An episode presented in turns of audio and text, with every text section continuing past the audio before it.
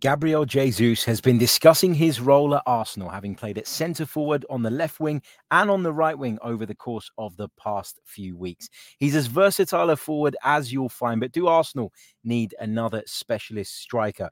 We'll discuss that and the PGMOL's excuse for Kovacic not seeing red last Sunday, right here on this edition of the Chronicles of a Gooner podcast. And don't worry, I'm not going to impersonate Mikel Arteta again. Let's go. I'm Martin Tyler, and you're listening to Harry Symeou.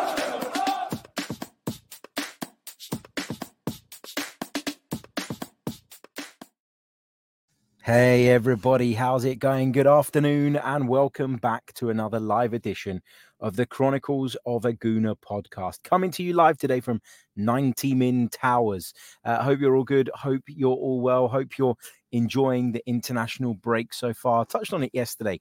Just gives us an opportunity, doesn't it, to disconnect slightly from the stress that comes uh, with following our beloved Arsenal, with our beloved football club.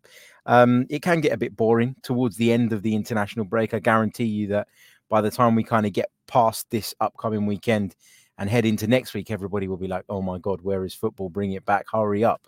Um, but I have to say, I'm quite enjoying the break at the moment, and it gives us an opportunity, I think, to do some slightly different bits of content. So instead of it always being reactionary to the news, um, instead of it being about matches, looking ahead to them, but also reflecting on them, we get the opportunity to do something a little bit different, which I think is deep dive into some of the questions that have propped up over the course of the season for Arsenal so far. So, on this edition of the show, we're going to discuss whether or not Arsenal need another specialist striker.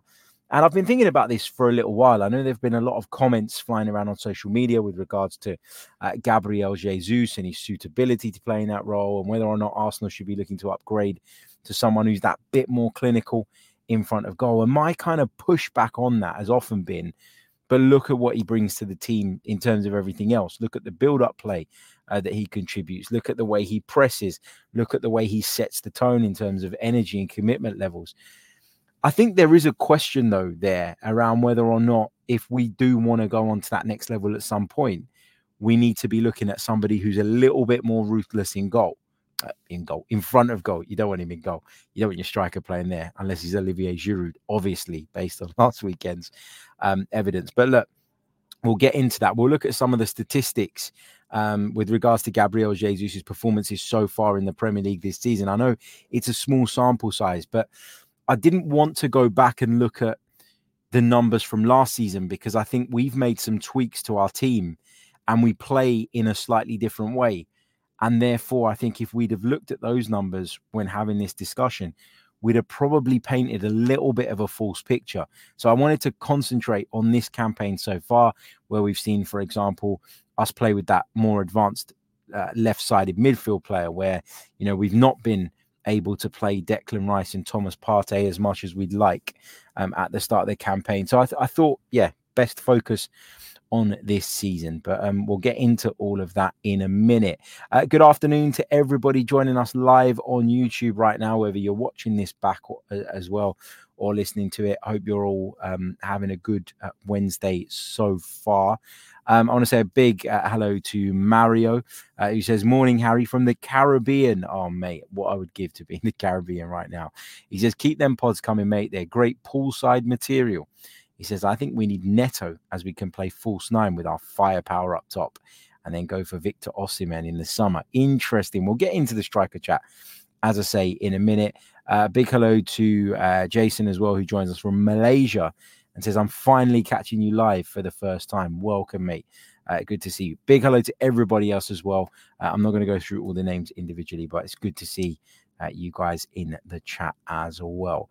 Right, let's do this then. Let's talk Gabriel Jesus. Let's discuss the comments that he made uh, yesterday with regards to his role at Arsenal, where he revealed a little bit about the conversations that he had with Mikel Arteta and Edu prior to joining the club. And then we'll look at some of the statistics that surround uh, his performances so far this season. Right then, let's do this. Let's talk Gabby Jesus.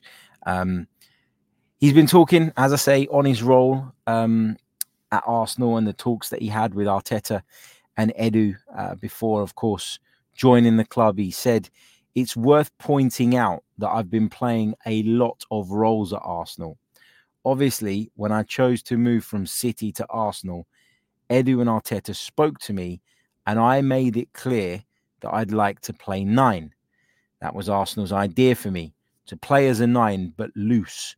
This season has been different. We've had injuries, and in the last few games, uh, I've played in all three of the attacking positions. For a while, I thought I'd just say I wanted to play nine, but I'm here to help the team. I'm blessed by God to have this talent and the versatility to play in all three forward positions. I prefer not to choose. What did I take from these comments? So, first of all, it's clear, it's abundantly clear that Gabriel Jesus prefers to play as a nine. I do think, and I remember talking about this at the time, that's a big part of the reason why he agreed to join Arsenal um, rather than stay at Manchester City rather than go anywhere else. Because I think the conversations that he had with the Arsenal staff at the time gave him the confidence and the belief that he would finally get to play in the position that he always wanted to play. Now he played there on many occasions for Manchester City, of course, but it always felt like he was kind of second in the pecking order to Sergio Aguero. Um, you know, he'd come in for certain games, but there were times where he was shoehorned into the wide areas, which is clearly not Gabriel Jesus's preference. I think what's happened at Arsenal over the last few weeks is that Mikel Arteta has probably sat him down and had a conversation and said, "Look, Gabby, I know you want to play centre forward. You know, we discussed this when you came here. I'm, you know, I'm telling you that y- you are a centre forward in my eyes. But at this moment in time, when we're without a key player in Bukayo Saka, when we've been without both Martinelli and Trossard at the same time, I need to use you in one of those wide areas. Why? Because I trust you to be able to play that role. And I trust you more than I do the likes of Eddie and Nketiah, for example. If one of you has to move out of position, I believe that I can still get a higher level from you than I can from someone else. So I think Mikel Arteta would have had that conversation with him to just pre-warn him and, and sort of reiterate the point that there, this isn't Gabriel Jesus becoming a winger at Arsenal. This isn't him, um, you know, having to sort of recalibrate or, or, or sort of go back on um, you know, the position that he wants to play. This isn't any of that. This is simply something that Arsenal have had to do in the short term to get through a difficult period. Um, but what you can also take from this is that Gabriel Jesus uh, has got a brilliant attitude, which I think we already knew anyway. That Gabriel Jesus is more than happy to fill in for the team, that he's more than happy to contribute in a way that might not be the ideal way in his eyes, um, if it means that the team can do what they need to do. And so I wanted to have a look at his statistics uh, so far this season because, again, the question comes up. It came up last season. Does Gabriel Jesus score enough goals for Arsenal? And I think what happened last year was that people looked at his return and went, "Oh my God, you know they paid fifty odd million pounds for this. This is a this is a team uh, uh that want to be competing for the Premier League title, that were competing for the Premier League title. One of the things that they're missing is is probably someone who can stick the ball in the net with you know that regularity that you need right at the highest level. If you look at his Arsenal record so far, 42 games for the Gunners, um, and he's got 14 goals. So it's pretty much about um, a one in three ratio. He scores a goal every 2.8 games, um, basically, at this moment in time. He's also contributed eight assists. Uh, during that time as well. And um, what's actually quite interesting is for a forward, he's got 10 yellow cards in 42 games. That's one in four, uh, basically, which is quite high as well. But that's a lot to do with the way that he plays. But his record at Arsenal so far is okay, but it's not groundbreaking. A goal every nearly three games. Is that what you'd expect from a top top striker in terms of their ratio? Probably not. But as I say, Gabby Jesus brings so much more uh, to the equation for me. Right. Um. Let's uh, let's move on and let's have a look then at some of these uh, statistics. Uh, so let's have a look at his season so far in the Premier League, and I'm going to bring up a few uh, different sort of areas of um, of metric. So, um, in terms of uh, well, you know, we'll highlight those bits in a minute, but just in terms of um, the sample size because I think it's really, really important that we get this out there. The sample size is small. We're talking about six games, of which he started three. He's only averaged 51 minutes per game. Okay, so the sample size is small here, but I've picked out a few bits that I think we should look at. So you'll see they're highlighted in yellow if you're watching us. Don't worry if you're listening, I'll explain it. Goals, um, just the one goal in the Premier League so far. Expected goals is 1.49. So when people say, you know, he's way, way, way below, um, you know, what we're expecting in terms of the outputs, and you know that he's missing a ton of chances and all the rest of it. That is a little bit of a myth because if you look at this and if you break it down, his xG is 1.49 and he's on one. He's not a million miles away from that. You know, he's not. It's not like his xG is four and he's got one goal. It's not like his xG is three and he's got one goal. He's performing close enough, in my opinion, to what his xG suggests he should be scoring um, for me to give him not a pass, but for me not to get on his back too much about that particular um, statistic. If we take it on, something else that I wanted to highlight was in the defending category, um, where he's really, really active. Now, Arsenal as a team generally try to and want to defend from the front, and that's why Gabriel Jesus is so important. Tackles per game, he averages 1.5. He wins possession back um, 1.2 times uh, per game. But this is what really jumped out to me. Balls recovered per game, three. That is really, really high in comparison to some of his peers, um, not just within the football club, but beyond that as well. Um, you know, strikers don't tend to recover the ball as much as Gabriel Jesus does. So again, it feeds into and builds into that point of this is a guy who really, really does contribute to the team in a lot of ways. He really, really does. And I almost get a little bit frustrated when people look at things so simplistically and go, well, he just doesn't score enough goals. Okay, you could argue he doesn't, but in terms of XG, and you know, this comes back to the point we were discussing yesterday about um, chance creation. We're 12th in the Premier League in terms of chance creation. So we're pretty far down the list. Um, it's it's nothing to be proud of, but it does suggest that the chances have dried up at Arsenal. Therefore, we're not talking about a side anymore that are creating a ton of chances week in week out. Only we have a striker who can't put them in the back of the net. His xG, as I say, is 1.49, and he scored one goal in the Premier League. So he's almost um, about level with that. Couple of other bits I wanted to highlight um, in the other category: successful dribbles. He averages um, 2.2 per game. 65% of his dribbles um, are successful. Jules won, um, he averages six per game. That's 47% of his duels that he comes out on top in. Uh, ground duels won, 47% of those. So nearly half of those as well. And aerial duels, 50%. For someone of his stature and size, that's pretty impressive as well. So in terms of dribbles, he's really, really effective. In terms of duels won, um, total, but also when you break it down to ground and aerial, he's a really, really effective player. And um, and that does go under the radar sometimes. In terms of things I want to highlight that may be slightly negatives, um, the scoring frequency, I think that could be improved. I've highlighted that in red here. Um, he scores a goal every 304 minutes in the Premier League or has this season. And obviously, that is not uh, great. It's not ideal. Um, accuracy of passing in the opposition half is 66%, which is a little bit low. But again, I think that is probably down to the fact that he's trying to make those blockbuster passes. He's trying to create the opportunities. I used to say this about Alexis Sanchez back in the day when people used to go, he gives the ball away too much. Well, he probably does, but part of that is because of what he is looking to do when he receives the ball in those areas. You know, you're a centre back, your passing accuracy is going to be really high because you're not going to take any risks or gambles with your passing um, from fear of getting caught out and that potentially leading to you conceding a goal. So I think, you know, that one is a little bit misleading, but I mean, for your accuracy to be 66%, I think that's a little bit on the low side. Um, and and that, those are the two things that I wanted to highlight as probably areas of improvement, I guess you could say, for Gabriel Jesus. But, you know, it's clear from this when you look at the whole picture um, you know that he is incredibly effective at defending from the front. He's incredible, incredibly effective at carrying the ball with dribbles. He's incredibly effective in duels. um, you know, recoveries, all the rest of that.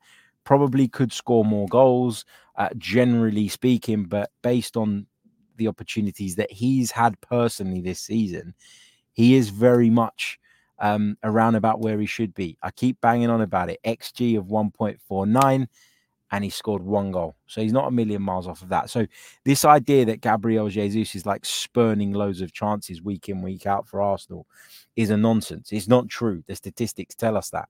The statistics back up uh, the fact that Gabriel Jesus is someone who there's probably room for improvement when it comes to finishing and frequency with which he takes chances, but it isn't such a big problem at this moment in time. It isn't the reason um, that Arsenal have maybe looked off it a little bit at times this season. He's been incredibly effective, um, as we say, uh, in every other aspect of the game. And when you talk about XG versus goal scored, again, there isn't a massive disparity. Uh, there as well. Right, let's take some of your thoughts and some of your comments uh, on this as well. Uh, just quickly, Joey says, uh, Morning, Harry, so close to 30k. Joey, we are crawling there, mate. We're like, what, 140, 150 subscribers away come on. If you're not subscribed, what are you waiting for? Give us a subscribe, give us a like, all the rest of it. Um, Steve Stone says, personal opinion, I much prefer the goals to be spread out across the team. It's much harder for the opposition to defend against. Agreed. And also, it protects you um, from the vulnerability that would come with losing the guy that gets you 25, 30 goals um, on his own. You know, there's there's teams uh, in the past that have been really, really good because they've had a talisman up front. We've been in this situation before. Remember, we had a couple of seasons where Robin van Persie was like scoring all of our goals, and then you lose a player like that, and you you bring in somebody like Olivier Giroud, who was good in his own way, but wasn't as clinical um, or as potent as Robin Van Persie. And actually, the level of the team dropped off. And then we had to bring in the likes of Alexis Sanchez to help out with that. I agree with you. Goals around the team is the way you want to be. You don't want to be over reliant on any one individual. For some teams, it works, but there will come a point where you will be without that player and you may well suffer uh, for that. So I agree um, with Steve's um, sentiment there. Um, BX Gunner says, I've been waiting for this issue to arise with Jesus. He needs to be open to being a winger more often than not. I think I'd agree with you if we had like a top, top striker within our ranks, right? So if we had Erling Haaland up front, um, and you said that Jesus had to play on the wing because, you know, he wasn't, eh, his selection at centre forward couldn't be justified over somebody's like that whose goal returns speak for themselves, I'd agree with you. But in this Arsenal team, I don't think that's the case. I don't think that Eddie Nketiah would give us more. I don't think that Kai Havertz, even if he played at centre forward, um, would give us more either. Now, I've I've talked quite a bit about how I think that Kai Havertz's best position actually is um, as being a forward option for us rather than someone that plays in midfield. But I just think at Arsenal right now, Gabriel Jesus is the best centre forward, and not just because of what he brings um, off the ball and all the rest of it, um, because of what he does in front of goal as well, where you know somebody like Eddie Nketiah isn't far ahead of him, you know, um, and and also doesn't give you the other bits. So therefore, does that kind of, you know, make it sort of null and void in terms of the the sort of comparison when people look at Eddie's stats and go, well, Eddie's more potent, Eddie's more clinical. I don't know. Um, what else have we got? Uh, Lorcan says uh, this is great news alongside the Toney rumors. What's what's the great news? I'm sorry, I'm lost, uh, but thank you very much for your kind donation. Let me know, and I'll um and I'll come back to that. Uh, Oslo Guna says we need uh, Gabby for our press. Absolutely, he's massive in that. Um, BX Gunner says if if he could score like Alexis, we'd be killer. Um, Shane Power says upgrade on Jesus selling Nketiah. Um, Jason says would be interesting to see his lost possession versus other Premier League forwards because it feels like he loves to try to take people on. Obviously, he's very good at it, but he seems to do it in bad spots too much. What do you think? I actually like that he takes people on, um, and I think his his dribble success rate. If I go back to this a second, um, successful dribbles, sixty five percent of his dribbles are successful. That's pretty high when you're talking about dribbles in the attacking third. It's pretty good. Um, I don't know what others are like. I, I suspect that some might have um, a higher level of success, but attempt less dribbles. Jesus is is often looking to do that, and obviously, the more you attempt, the likelihood of you having a high success rate is obviously damaged by that. I think so.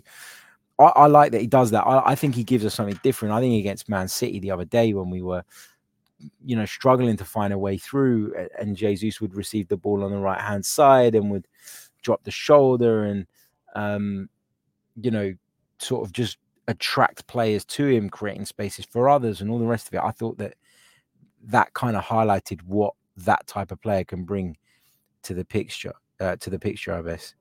Picture. I can't even talk. Um, what else have we got? Uh, uh, look, oh, good news that he's open to playing on the wing. Yeah, it's good news that he believes in this cause enough and he believes in the project enough to be able to go, I'll do a job for my team and I'm not going to throw my toys out the pram um, if I'm asked to do something that I feel is is not quite 100% what I want to be doing. That's the real positive, I think, um, from what he said. But the, the versatility is there. What I think we did see at the weekend is the fact that he's much better from the right wing than he is from the left. I think we can all agree on that. So going back to my original question, do Arsenal need another striker? I think in the long term, I think in the next phase of the build, you'd probably be looking at bringing in a real elite centre forward that can contribute um, 20 plus goals a season. I think that's the next step. That's what you want.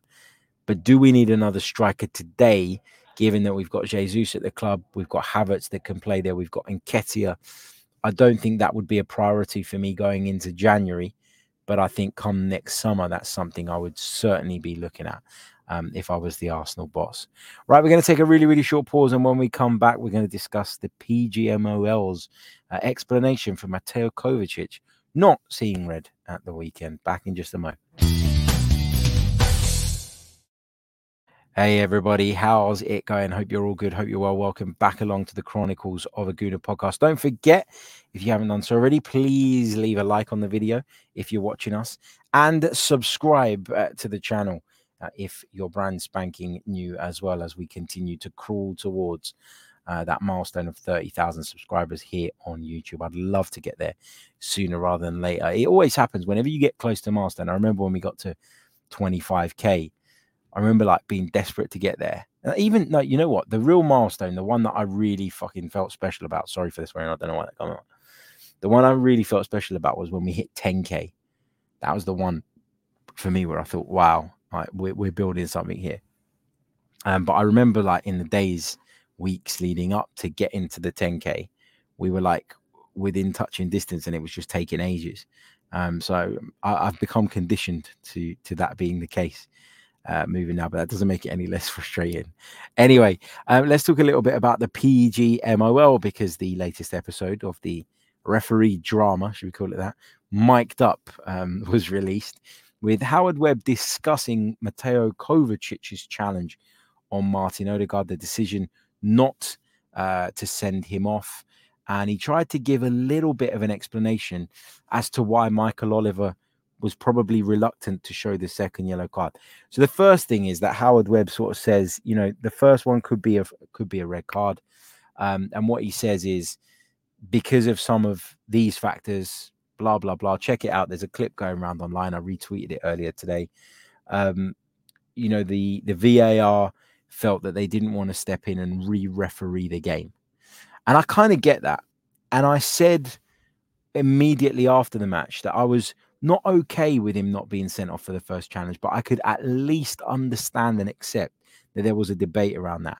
The bit that wound me up was the fact that he didn't then get a second booking for the other challenge, and Howard Webb described him as extremely lucky. Um, and he tried to kind of justify Michael Oliver's actions by saying something along the lines of, well, you know, he didn't want to negatively impact the game uh, by showing a second yellow card so early and, and sending someone for an early bath. And when I hear nonsense like that, I think, hold on a minute. Like, we keep talking about, you know, the standard of refereeing. Some people out there will tell you that there's corruption and there, there's collusion and that there is a plan to, um, you know, favor certain sides and all that it shouldn't be about impacting the game. It shouldn't be about the quality of the game or how that might be affected by you sending someone off. If someone needs to be sent off because they have met that threshold, then you send them off and it doesn't matter about the game. This is this is the problem. And when you have nonsense like that coming through, it's impossible to get consistency because one referee might see it like that, another won't. Um, the fact is, he committed two offences on the pitch that were both worthy of yellow cards at the very, very least, and he remained on the pitch. This is the problem here, you know. And and this whole mic'd up thing, when I first heard about it, I thought a good idea you know, give us a bit of an understanding of how it works behind the scenes. And if we have that understanding, that education, then maybe we'll be a little bit more open and a little bit more understanding when they do make mistakes. And then we saw the mistake between Tottenham and Liverpool. And then uh, we saw uh, Kovacic not being sent off, um, despite it being very clear and obvious that, you know, he probably should have been. So at first, I thought this was a good idea. The more I listen to it, the more I watch it, the more I just think it's referee propaganda, and I'm bored of it to be honest. It doesn't help in any way um, because they just pick the incidents that they want to pick and they talk through them in a very, very sort of high level way. Um, yeah, for me, it's just not the one. It's not the one. I'm not enjoying it. And when I listen to nonsense like that, you know, it makes me want to turn off from it even more. Um, but yeah, the PGMOL somehow managed to embarrass themselves again. Listen, Howard Webb's got the hardest job in the world. It's harder than the Chelsea job, to be honest um, doing what he's doing right now because of the scrutiny that referees are under. But you know they can do things better. There's no doubt about that in my mind.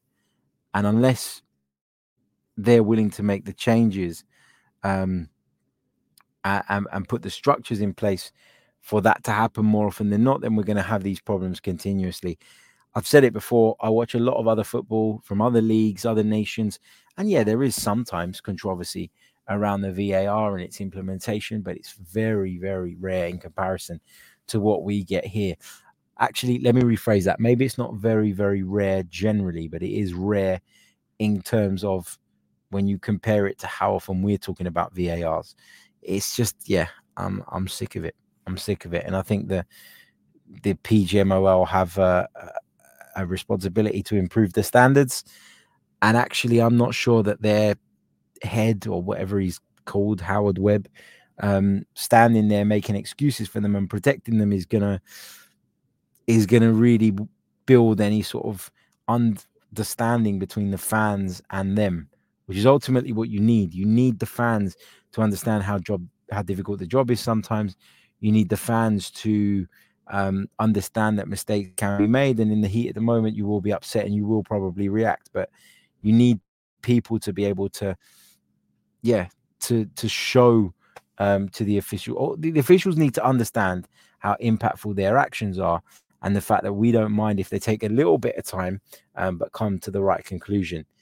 I just think that the idea of of doing this was to try and bring that a little bit or those two things a little bit closer together so that there was sympathy for the officials and there was greater understanding around maybe some of the mistakes they make. But i think when you listen to the fact that they're literally sitting there and just spouting propaganda and backing each other up and creating the referees club it makes you think like you know it's just a pr exercise and nothing more. You know maybe it was started with good intentions but they very quickly turned it into something else but hey what do i know anyway um, we're going to take a really really short break and then i'm going to take a couple of your questions uh, before i disappear um, so please start getting them into the chat box. Remember, you can support the podcast via the Another Slice platform. The link is in the description below. And of course, uh, you can subscribe here on YouTube, here on audio, uh, whether that's on Apple Podcasts, Spotify, or the likes. Uh, and uh, of course, subscribe to the YouTube channel if you haven't done so already. Right, short pause, and then I'll take some of your questions. Welcome back along to the Chronicles of a Gooner. Um, brought to you by 90 Min. Uh, Shane Power says, Can we re sign on Re? That would be bloody good, wouldn't it? That'd be really, really good. Um, get your questions in. We'll take a few of them uh, before I wrap up. As I said, uh, let's choose uh, something that will get us going a little bit. Hold on a minute, just scrolling through the chat box. Um, uh, Jason says, do you have last season's stats on Jesus? Because that's only on uh, three start sample. So I explained at the top of the show that I won't. The reason I didn't go back to last season's is because I think Arsenal have played a, a different game. And I think if I start bringing up stats around chances created, chances missed from last season, I don't think that tells us the story of what the problem is this season, if that makes sense, which is why I, I avoided that. But yeah, we can do that um, at another point. Um, uh, Questone says, How are the loanees doing? Don't hear much from them this season. Yeah, I mean, we're not getting um, too much information. You know, I know that some of the others uh, are right across that. I know Tom Canton does um, a lot on that. I know that Charles Watts uh, spoke about Patino and some other bits and pieces. Um, you know, players that you know we were hoping would break through into the first team, but probably won't, in my opinion. Um, yeah, I mean, generally speaking, I think you know when players leave Arsenal on loan, you just want them to be playing games.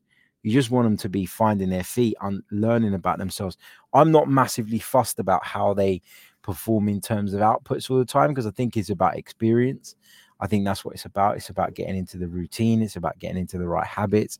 And I think we can often obsess about what a player does on loan. I mean, we've just sold Folarin Balogun for what we've sold him for because he did well on loan. So it does have its benefits if they can go somewhere and produce the outputs. But equally, it doesn't mean that they're going to come back to Arsenal and be a success. And Balogun's a really good example of that. Scored a load of goals in France, but clearly Mikel Arteta didn't feel that he was ready to fight for a place at Arsenal.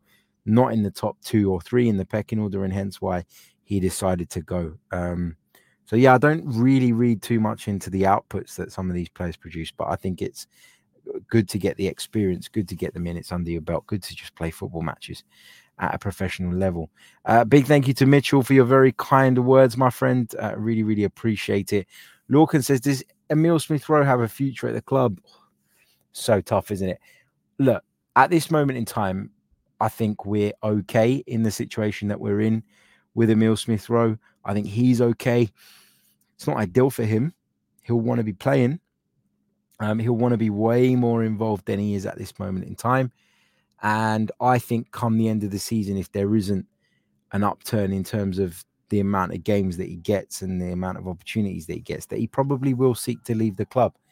And so it's on him now to prove himself between now and then. Um, if he proves himself, then you know he, he, the world is his oyster, and that's what he needs. That's why I always say he's got it in his own hands now. You know, if he comes in and he works hard and he wins back a place and he impresses people, not only will Arsenal be happy to keep him, but there will be a queue of other clubs looking at him and saying, "Well, you are quite far down the pecking order at Emirates Stadium. We'll take a punt. We'll have a go." Um, the problem is at this moment in time is that he hasn't had that many opportunities for him to be judged on when he came on against or, or, when he started the game against Brentford in the Carabao Cup, I thought he looked quite good in the first half. Didn't have the fitness levels to replicate that in the second half though. And um, and you know he's come on a couple of times as a substitute and I think done quite well. So um, I think I'm at I'm not at the point where I'll, I'll say he hasn't got a future at Arsenal, but I do think there are um, there are question marks as to whether he can ever do what Mikel Arteta wants him to do, and if there is a role for him in this team. Um, I, I, certainly uh, understand why people are asking that question. Avon says if we spend serious money on a 20 plus a season centre forward, is Toney that player? I have reservations on his age and productivity. What does Harry think? I've said it before. Um, I don't think Ivan Toney is the answer for Arsenal. I really don't. Um, I wouldn't go and pay the 60, 65, 70, even maybe million that Brentford are probably going to be looking for. I think there are strikers that could do equally as good a job, probably out on the continent, probably elsewhere that you could pick up for a fraction of the price. So I wouldn't be um, massively jumping on that one. Uh, Richie says, Do you think the Champions League VAR setup would benefit the Premier League, i.e., the play will continue and be analysed afterwards? I think it certainly works much smoother in the Champions League. But what they use that I think we desperately need is the semi automated offsides. Uh, so I'm hoping we can see that introduced sooner rather than later. Um, Jid says uh, some blame for Eddie, uh, or some blame Eddie, sorry, for us not being fluid. How's the guy who plays up front being blamed for us not being fluid when playing from the back? Him not dropping deep can't be the difference between fluid and rigid. I think it can make some difference um, in that you're another option. You give whoever's on the ball in a deep position another option, which means that they stand a greater chance of progressing the ball earlier and all the rest of it.